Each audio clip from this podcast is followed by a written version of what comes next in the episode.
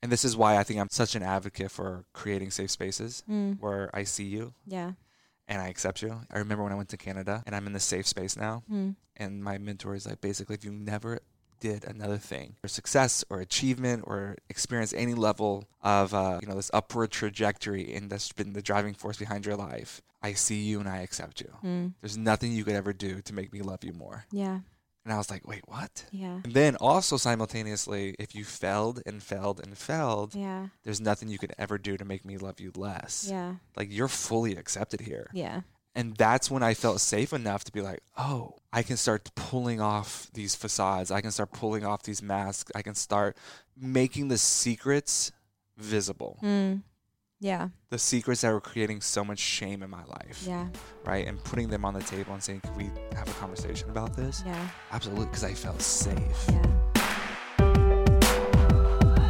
Hey everyone, I'm Kara. And I'm Caleb, and welcome to the Kara and Caleb Show. When it comes to life, we believe it is so important to ask the right questions, but also to learn how to live in the tension and the uncertainty of those questions. Yes, when we learn to live in the tension of unanswered questions, we become more resilient, more radiant, and more human. On this podcast, we explore the questions that have shaped and defined the lives of our guests. And then we dive deep into the beauty and the transformational process that occurs as we wait for answers that may or may not come as we expected. So join us as we explore what's possible when we are able to rest in the tension and live the questions of our lives right now. I've got the heart of a hero.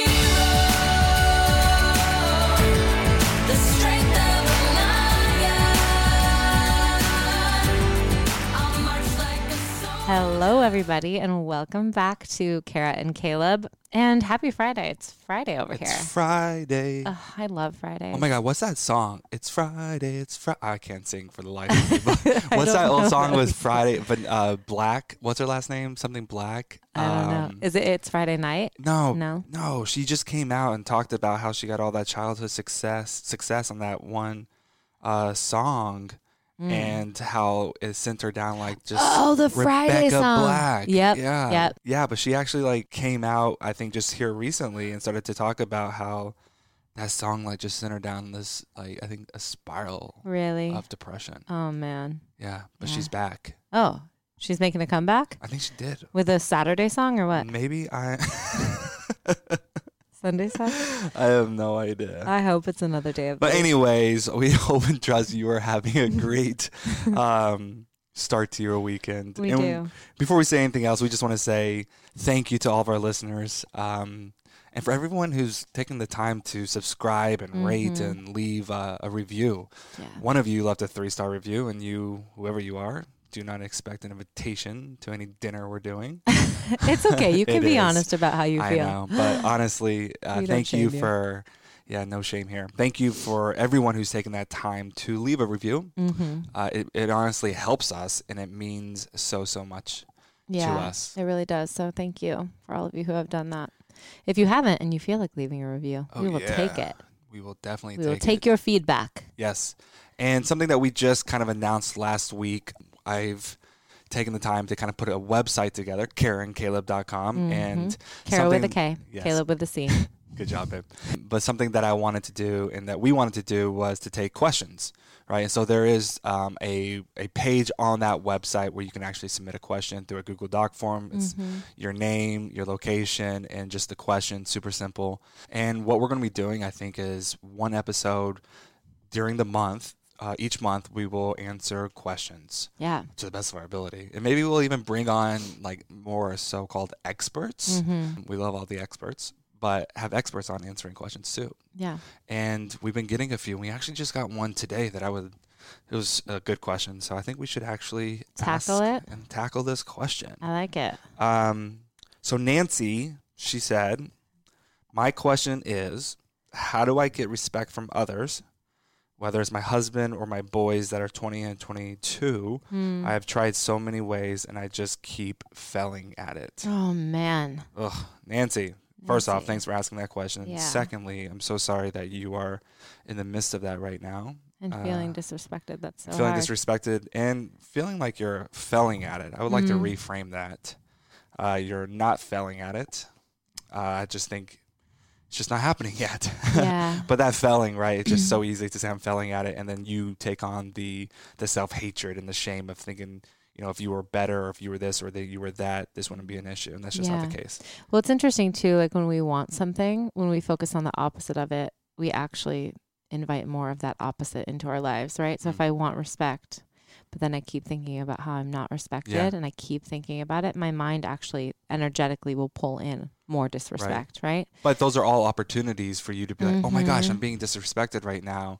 And I'm not trying to make light of this because I've been in situations and relationships where I've been immensely disrespected, and I don't think anybody should have to go through that. But if I'm trying to teach myself self-respect, if I'm trying to learn how to get others to respect me, every time someone disrespects me, you're not failing at it. It's providing you with an opportunity to actually respond differently, to see what you need to see that you might not be able to see yet, to respond differently and create this environment of self-respect and respect with other people. So it's not that you're failing at it, it's just opportunities to grow every time you do encounter a situation where somebody is disrespecting you. Yeah. I think too, there's an aspect where I would just say to really validate how painful that is, you know, to really understand in yourself how hurtful that is to not feel respected. And being really honest with yourself and maybe even your husband and sons about your feelings. Yeah. I think that's a big piece. Sometimes I think... But that's vulnerable to do. It's so vulnerable. Especially if you don't feel safe enough to be honest with your feelings. Yeah. I think this becomes about... This is between Nancy and Nancy first. Yeah. Right? It's true. It's an internal journey. Yeah. This is like if I'm not being respected by the people around me, I think my first question for me personally, as I have navigated this, is am I respecting myself? Yeah. And the way that we can begin to build self-respect is by getting clear on our boundaries, what's allowed, what's not allowed, and then taking the responsibility to communicate those boundaries because people cannot read our minds. Yeah. And so we have to clearly communicate those boundaries. And then the next step where we really do build self-respect, and really part of what building self-trust looks like, it's holding yourself accountable to those boundaries and holding other people accountable to those boundaries. And that's when it gets really hard. That's when like the staring contest happens. It's like you're playing chicken, driving the car, you know, like, are you going to move first? Am I going to move first? But do not to the boundaries. Budge. Hold yourself to those boundaries, even if that means whatever that means. And then over time, you're building self-respect towards yourself that, you know what, I can have hard conversations. I can stand up for myself. I can be in the thick of it and not budge. Yeah, that's really good. Really good. Going back to what I was saying, with the communication piece, it is really vulnerable. But I think sometimes as women, again, sweeping stereotype, but sometimes as women, I think it's harder for us to be so direct about what we need and what we want. And sometimes I think it's a little bit easier for men. And I would say that. Yeah. And I think even in relationship with you, I feel like there's times where I just need to be so direct. Like, this is exactly what I want and this is exactly what I need. And you respond really well to that. So I think that's another piece too of getting very clear in communication and direct around maybe ways that you feel disrespected. Yeah, totally. Being willing to have that hard conversation. Absolutely. And then just being able to have that conversation and not expecting the response that you want. It's almost like you have to suspend your expectation of how you think they should respond. Yeah. Right? And that's out of your control. But what you've got to do is you've got to respect yourself. And that's where it starts. Even if they don't respond the way that you hope or you wish or you want them to respond, you're going to respond accordingly. Yeah. And so, Nancy, I would just encourage you that anytime you're sitting in there in a situation where you feel like you're being disrespected, first off, again, as Kara said, we're so sorry because it's so immensely painful. Yeah. But these are opportunities for you to learn how to better respect yourself and to level up and to show up as your best self. Yeah. And not count on their response or how you think or you hope they're going to respond or treat you, but really hold yourself accountable to learning how do you want to respond. Don't play their game. How do you want to respond? And so, hope that helps. Yeah. And sending you all the love and light your way. Yeah. And we would love, if any of you have questions, send them our way. You can find those at karaandcaleb.com. Submit a question. Babe, how great was last night? It was amazing. It was pretty fun. Yeah, I know. Especially since like going into, we had a Connect dinner. You can actually learn more about that, but we kind of talk about it often. So much of what Kara and I do is we long to create safe environments where people can better connect to themselves and connect to other people, and to have a greater sense of who am I and why am I here. And it happens through connection. So how do we create safe environments that help foster that transformation of connection? And Kara is the most amazing cook chef in the world. She's a magician with food. And so we've had just these amazing opportunities of having this, invite only guest where 15 to 20 people come into this amazing space. Yeah. And the food is only the beginning. Yeah, the food is only the beginning. Yeah. It's true. We really love creating spaces for people to gather, because when we do that, when we gather around food, it's just a natural place for connection to happen. Yeah. And food is something that is physically nourishing, but an experience around a table can be emotionally and mentally nourishing as well. So these connect dinners are really fun because we get to create spaces where, yes, we are eating really good food and drinking really good wine, but we're also engaging in conversation and slowing down and really practicing being present with one another and stepping out of our comfort zones too. I think everyone who came last night was a stranger to each other. I'm so amazed by that. Oh, it's so brave. It's honestly so brave to sign up to go to somebody's house who you don't know. This one girl walked in and she was like, I just want to make sure I'm not joining a cult. You're like, it's not a cult. Definitely. But last night was epic. We had Ripley and Ben host us, Ripley Rader. She's an incredible designer here in LA, and her studio is so gorgeous. And so they opened up their home for us. Speaking of Friday, their dog is called Friday, and she is the best. And then, these dinners are meant to go from 7 to 10, but we got out of there at 12:30. We just kept the conversation going. It was so fun. And I love the conversations that happen because it's all about connection, right? Connecting with yourself. And I love the food dynamic of it because the food in and of itself, it draws you into the present moment. Yeah. And mindfully eating and all that, the things that we do in these dinners. But the conversation always comes up where we're designed, physiologically wired for connection, right? It's what we are wired for. It's in our DNA, connection. But at some point in time in our lives, disconnection happens. Yeah. We're wounded, we're betrayed, we're lied to. And that's why inner healing and all the conversations happening around, inner child healing is so incredibly important because we have the opportunity, the tools and the resources now and the understanding to go back and to reparent the little child inside of us that was taught to believe that connection isn't safe. Connection is where we're the most wounded, or when we open ourselves up to experience connection, that's when we're betrayed, lied to, rejected, whatever it might be. And that severs our connection to ourselves and connection to other people, which really are the gateways or the doorways to understanding or having a greater understanding of answering the two, maybe, more cliche, but yet so profound questions in our life. Who am I? And why am I here? Yeah. And so at these dinners, it's always amazing because we provide, through a series of questions, opportunities for people to kind of look back at their own lives and say, wait, when did the disconnection happen? Yeah. Right? Yeah. I think, too, it's interesting that culturally it's easier to stay disconnected, right? Like it's much more convenient. It's safe. It's perceived to be safe. And how terrifying to walk into a room of 20 strangers and have intentional conversation when you could stay at home and be on your phone watching strangers' lives from a distance, right? So I think it really is the harder choice, but the choice that actually satisfies the human soul, because you're right, we are longing to feel connected. And I love that these environments facilitate that for people.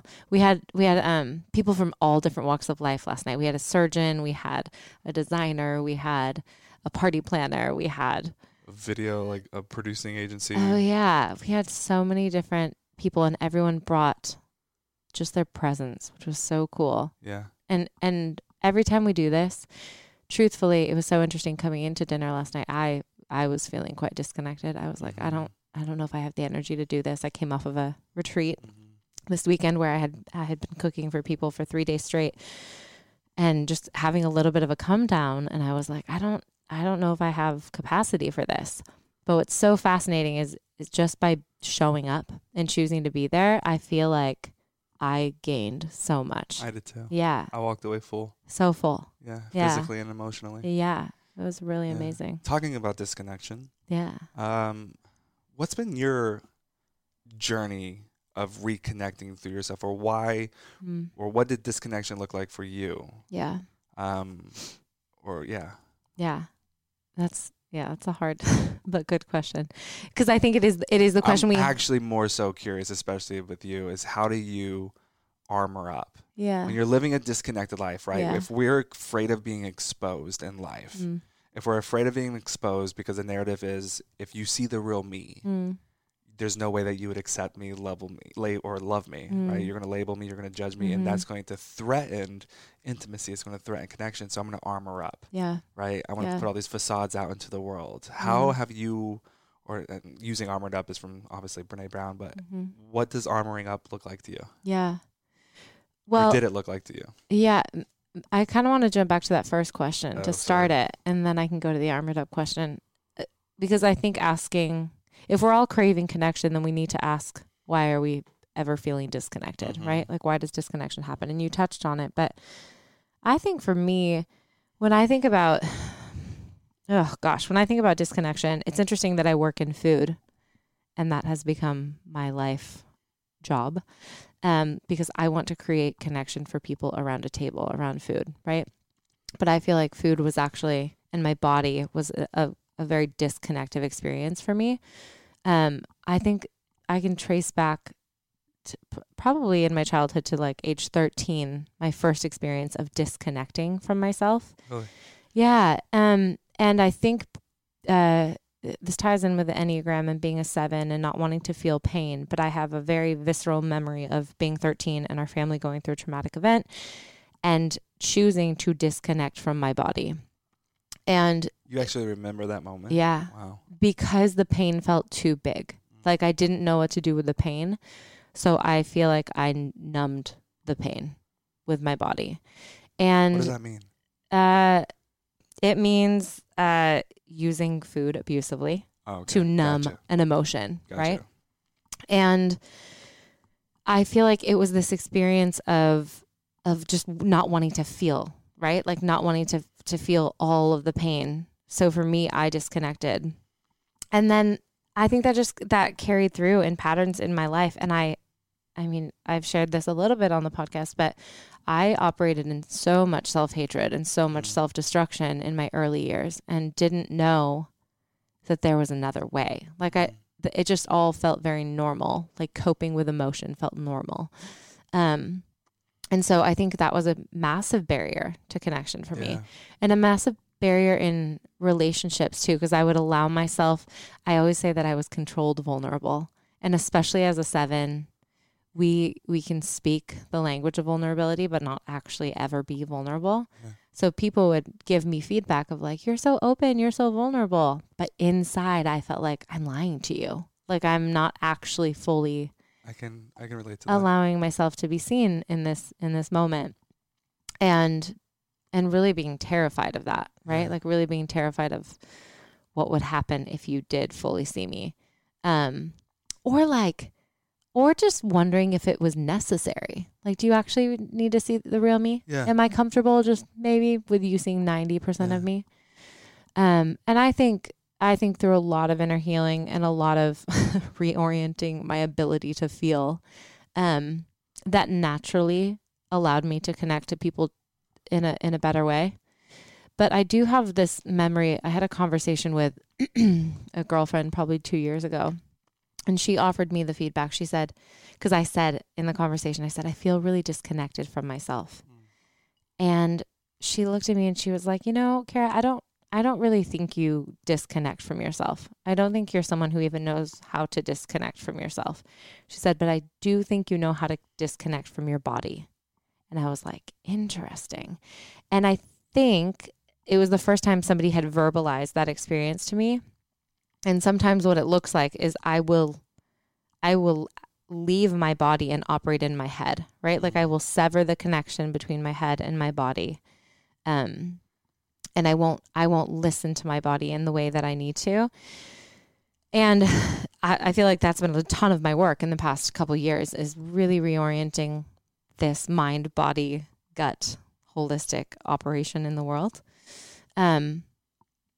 Does that answer the first question? Yeah. It was long-winded. Oh, definitely. It was really long-winded. What does armoring up look like for you? So I think you could probably answer that for me, but armoring up means shutting down for me. It means avoiding, and it means like, this is too intense or too painful, so I don't want to deal with it. So I will distract myself with something else. And that is, I feel like that for me is what it looks like to armor up. And in relationship, I think with you, it's probably the most destructive because that's where the gold is found, right? I need to talk about it now. I can't talk about it. I need to walk away. Balance. But that's where the gold is found, is kind of pressing into that and staying. And it's interesting. I like a macro version of this is that I last year was a year and a half ago was in so much pain in LA. Like I had come off of a traumatic season in England and I was back in LA and I wanted to leave. I was like, I need to get out. This is the only way to not feel the pain I'm feeling is to leave. And I wrote a broke up letter to LA and then I packed my bags and I decided to move. And through a long series of events, I ended up staying.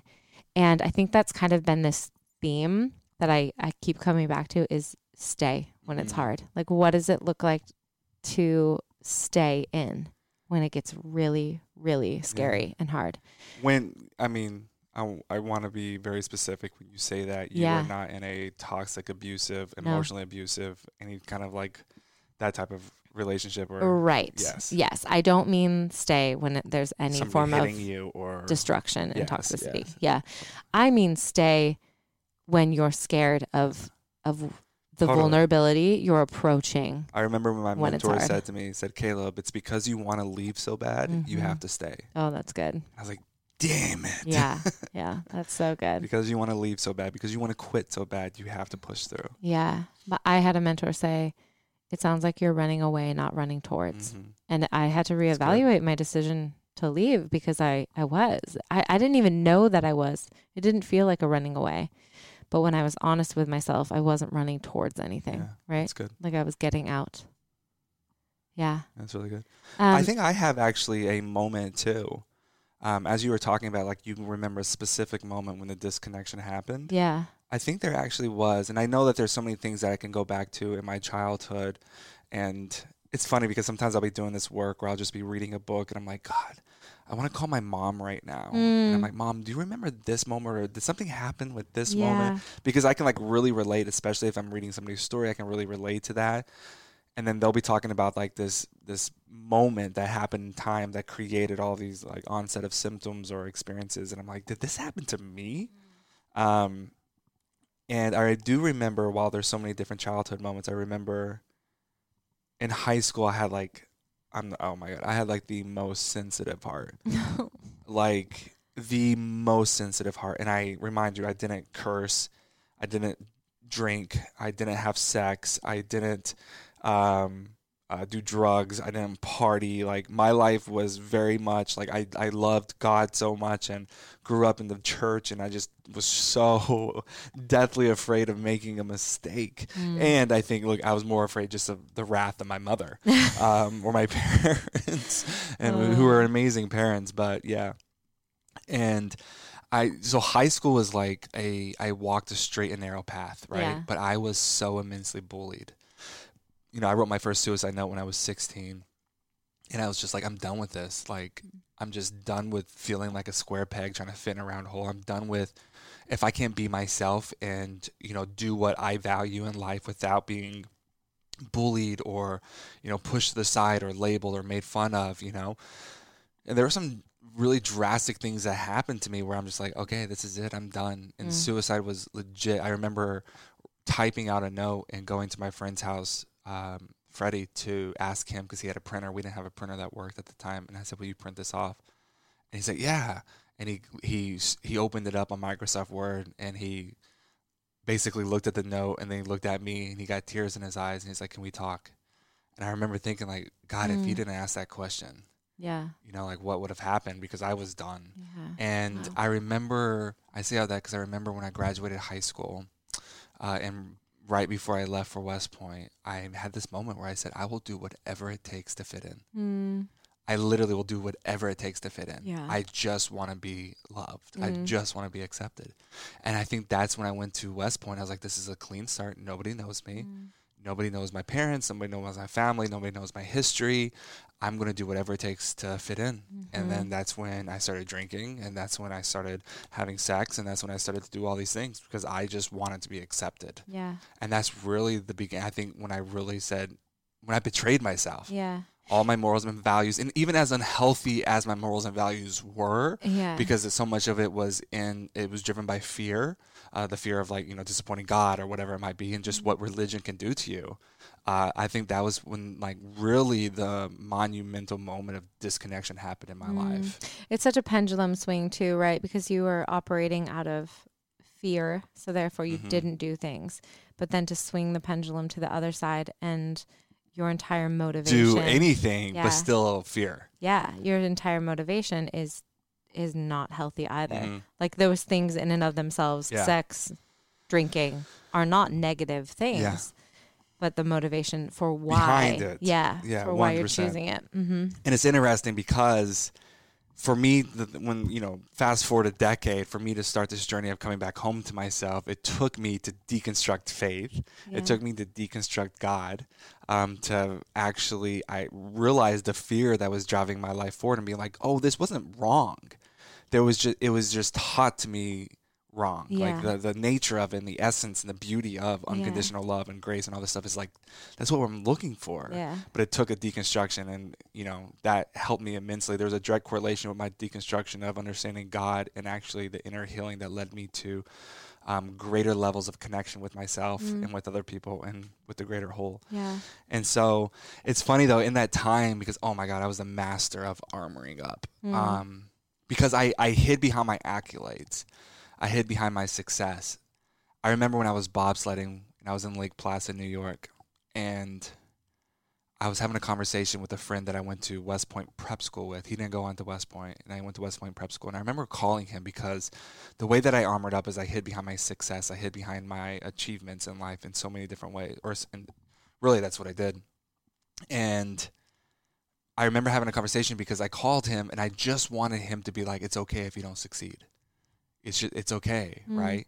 And he said, You wanted permission. Huh? You wanted permission. I wanted permission because I've always hid behind my successes. I talk about it often, but I remember when I was 6, and my mom said, we love you so much because you scored the game-winning touchdown.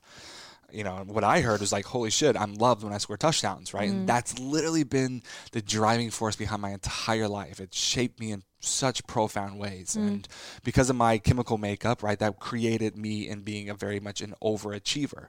So if I can just create more success in my life, I'll experience deeper levels of love and acceptance.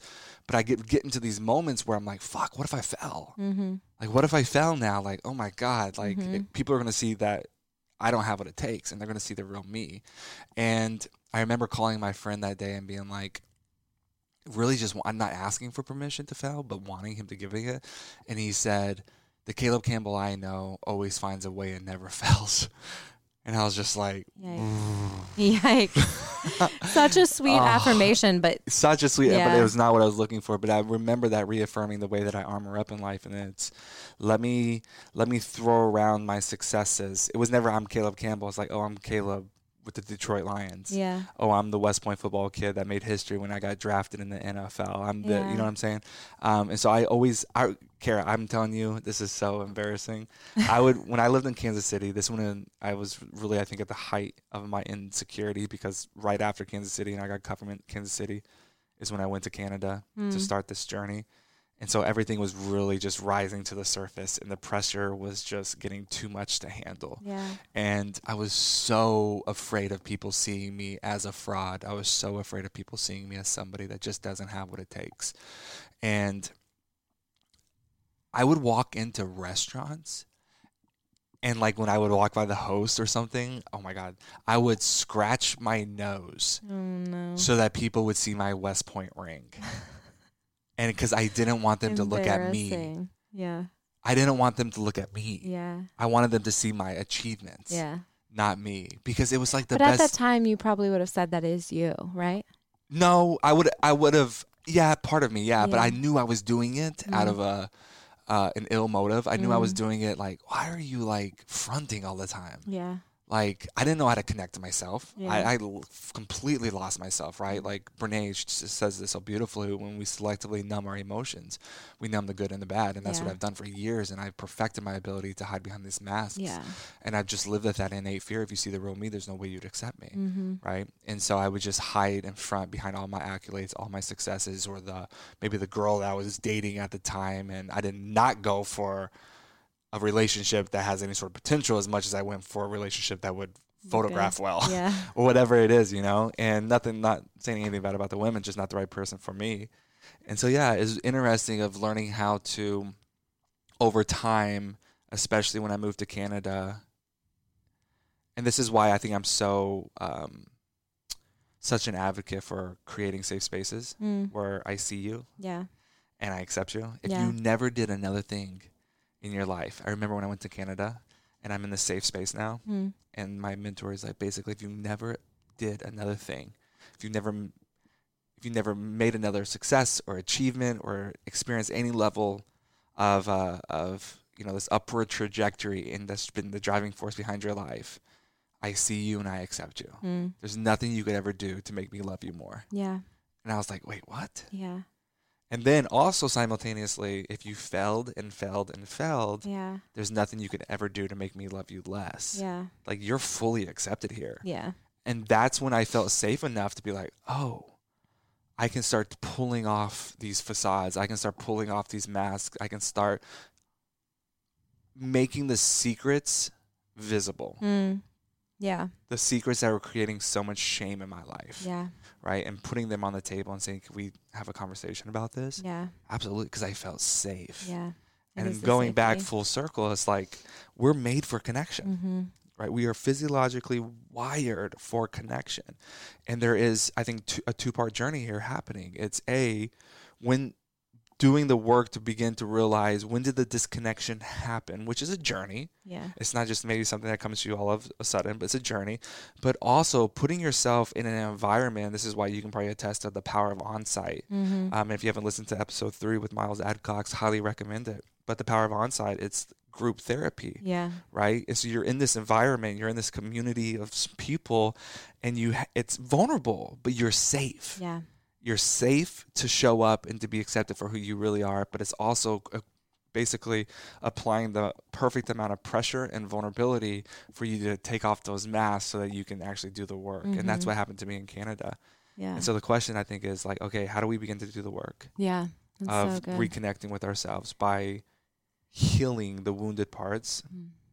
And then also what goes hand in hand with that is, how do I need to find a safe community. I need to find some sort of safe ecosystem where I can show up and actually do the work. Because I think there is a level of work that you can do alone, but you also need work that's happening inside of the confines of a safe environment, whether it's in relationship, whether it's a therapist or group coaching or group counseling or whatever it is, because that's an all new added element of vulnerability that rises things to the surface that otherwise would never rise to the surface. Yeah. I think one big piece for me when I think about when I began this journey was recognizing that many of us are taught to operate out of our self-esteem, and we're not really taught self-compassion, right? And I was having lunch with a girlfriend today, and I was telling her about a season in life where I was a disaster and I was coping so intensely. And I told her the story of how I would wake up at 9 a.m. and Charlie, my roommate at the time, would be getting coffee and getting ready to go to work. And I would walk into the kitchen, get a bottle of wine, make a box of popcorn or a bag of popcorn, and go back to my bed. And I told her the story, and I told it so gently towards myself. And she was like, oh my gosh, like, I'm so sorry that was happening to you. And I think it's really interesting when we can shift from self-esteem to self-compassion, because in that moment, if I was operating from self-esteem, I would be like, oh my gosh, you are a disaster. Like, all of the shame, all of the embarrassment. That is really disgusting to have wine and popcorn for breakfast. But when I operate from self-compassion, I can say, oh my gosh, you're clearly so distraught and sad, and something is so wrong that you feel like you need to treat your body Absolutely. This way. And so shifting that paradigm from self-esteem to self-compassion allows you to ask gently, like, why am I avoiding connection? Why am I allowing myself to treat myself badly? Yeah. And I think that was a big question for me too, is when I'm having a hard time, why am I mean to me? Mm. Right? So if you're having a hard time, I'm not going to be mean to you. But when I'm having a hard time, my natural disposition is to be mean to me. Like, get it together, Kara. Like, shape up and figure it out. And instead, if we can kind of shift that lens towards self-compassion and say, like, again, it goes back to like all the inner child work and all of that. But like, what's going on? Like, what do you need right now? Yeah, I can relate so much to that because I remember when I realized that my self-protection mechanisms of when I'm feeling triggered, right? Like, I learned that to survive. Yeah, of course. When we're feeling vulnerable and we're feeling exposed, we self-protect because we're going to survive. But oftentimes when we do that, because of all the knowledge that we have with healing and growth and being your best self and all this stuff, we realize that it's quote unquote wrong, or we judge ourselves based on how we reacted. And then we can get so mad at ourselves because we think in our heads we know better. But our body hasn't forgotten that trauma. Our body hasn't forgotten what the fuck happened to us when we were 6, 7, 8, 9 years old or whatever it is. Yeah. Right. And so we react out of that self-protection because we're still in survival mode. Mm-hmm. And it took me a while, but when I realized that, like, oh my God, I love myself so much, I'm going to protect myself. Mm-hmm. Through these self-protection mechanisms. Yeah. So instead of being mad at myself, I showed myself compassion that, like, wow, I love myself so much, I'm going to protect myself. However, there's a higher way of living life. I can move out of this fight or flight mode, out of survival mode, and move into thriving mode where I become aware of my triggering or my when I'm activated, and I deliberately choose to respond differently. Mm. I respond not as the wounded 6-year-old boy, but I respond as my best self. Yeah. Based on all the awareness I've grown and have had over the years. And now it changes the trajectory of your life. Yeah. That's so good. So we know that if you connect to yourself, it's going to be easier for you to connect to other people. Absolutely. And it's going to be it's going to empower you to connect to the greater whole. Because right? Like that's how you understand who you are, why you're here. Your greater purpose in the world. So if someone's listening and they would be like, I don't know how to connect to myself, what would you say? What's like a practical way of starting that journey of connecting to yourself? Yeah, I think for me, learning how to connect to yourself is the first, and I know how cliche this sounds, and it's something that I'm starting to do more and more, and I've did it for a while, and I'm trying to get back into the daily practice of it, is just sitting for 10 minutes in silence and connecting to my breath. And honestly, I put my feet flat on the floor, I put the palms of my hand on my thighs, and I just breathe, and I pay attention to my inhale and my exhale, my inhale and my exhale. And you better believe it, my brain goes down a list of the to-dos. Yeah. And as soon as I catch it, and I'm observing that, oh, I'm losing track here. Go back to my breath. Go back to my breath. Right? Yeah. And I have good days and I have bad days. But I think for me, that's a simple practice of just when I connect to my breath, I'm connecting to the present. And you're going to be mad at yourself because you're going to show up and you're going to want to do it perfectly. You want to have this most amazing 10-minute meditative experience. But once again, you got to show yourself some compassion. But learning how just to connect to your breath is a great way to really make it simple. And that's going to be a doorway to help you better connect to yourself. Yeah, that's really good. I feel like for me, a practice of writing has been huge. Even just taking 5 minutes to acknowledge my feelings, name what I'm feeling, and then attempt to be really curious about those things as opposed to place judgment on them. Because I think connecting to ourselves really is just a daily practice of observing ourselves without judgment, of being kind to ourselves without expectation to be anything other than what we are in this present moment. Also food. Yeah. Like food, really food. Like absolutely. If you are mindfully aware of each chew you take. Yeah. Right? Because oftentimes we're so busy with our daily lives and we sit down and we eat and it's just like we rush through and we're on the phones or we're catching up with the day on what's going on or we're reading the news or listening to TV or whatever it is. Yeah. Food is an amazing opportunity for you just to stop, be mindful, be present, and pay attention to every chew. Yeah. I mean, you're really connecting to the experience. Yeah. You know this about me, but I love making oatmeal in the morning and not instant oatmeal. I want to make like my own oatmeal because it's a practice. Bougie oatmeal ever. It is kind of bougie, but it's a visual experience for me, and it slows me down. Where normally I could make instant oatmeal and then run into the next thing. For me to take 5 minutes and do it on my own and make something beautiful to start the day with, and have this contemplative experience around food for 5 minutes, shifts my day. Awesome. Yeah, I love that. Well, thank you so much for listening to another episode of Kara and Caleb. If you have any questions, please do not hesitate to reach out. Again, you can always submit a question at karaandcaleb.com/submit-a-question. I think there's a hyphen between submit and a.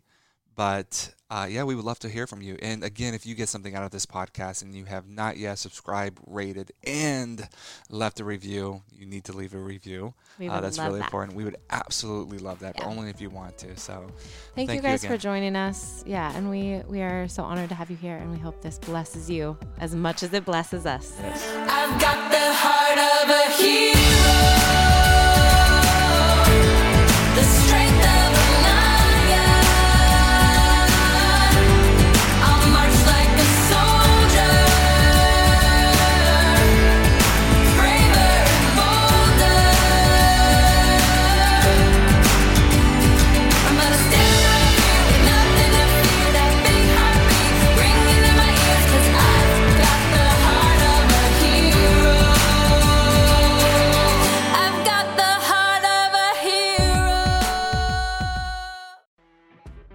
You know when you're listening to a true crime story that has an unbelievable plot twist that makes you stop in your tracks? That's what our podcast, People Are the Worst, brings you with each episode. I'm Rachel. And I'm Rebecca. We're identical twins who love true crime cases that make you say, "Didn't see that coming," and we hate the people responsible for them. Listen to People Are the Worst now on Apple, Spotify, or wherever you get your podcasts.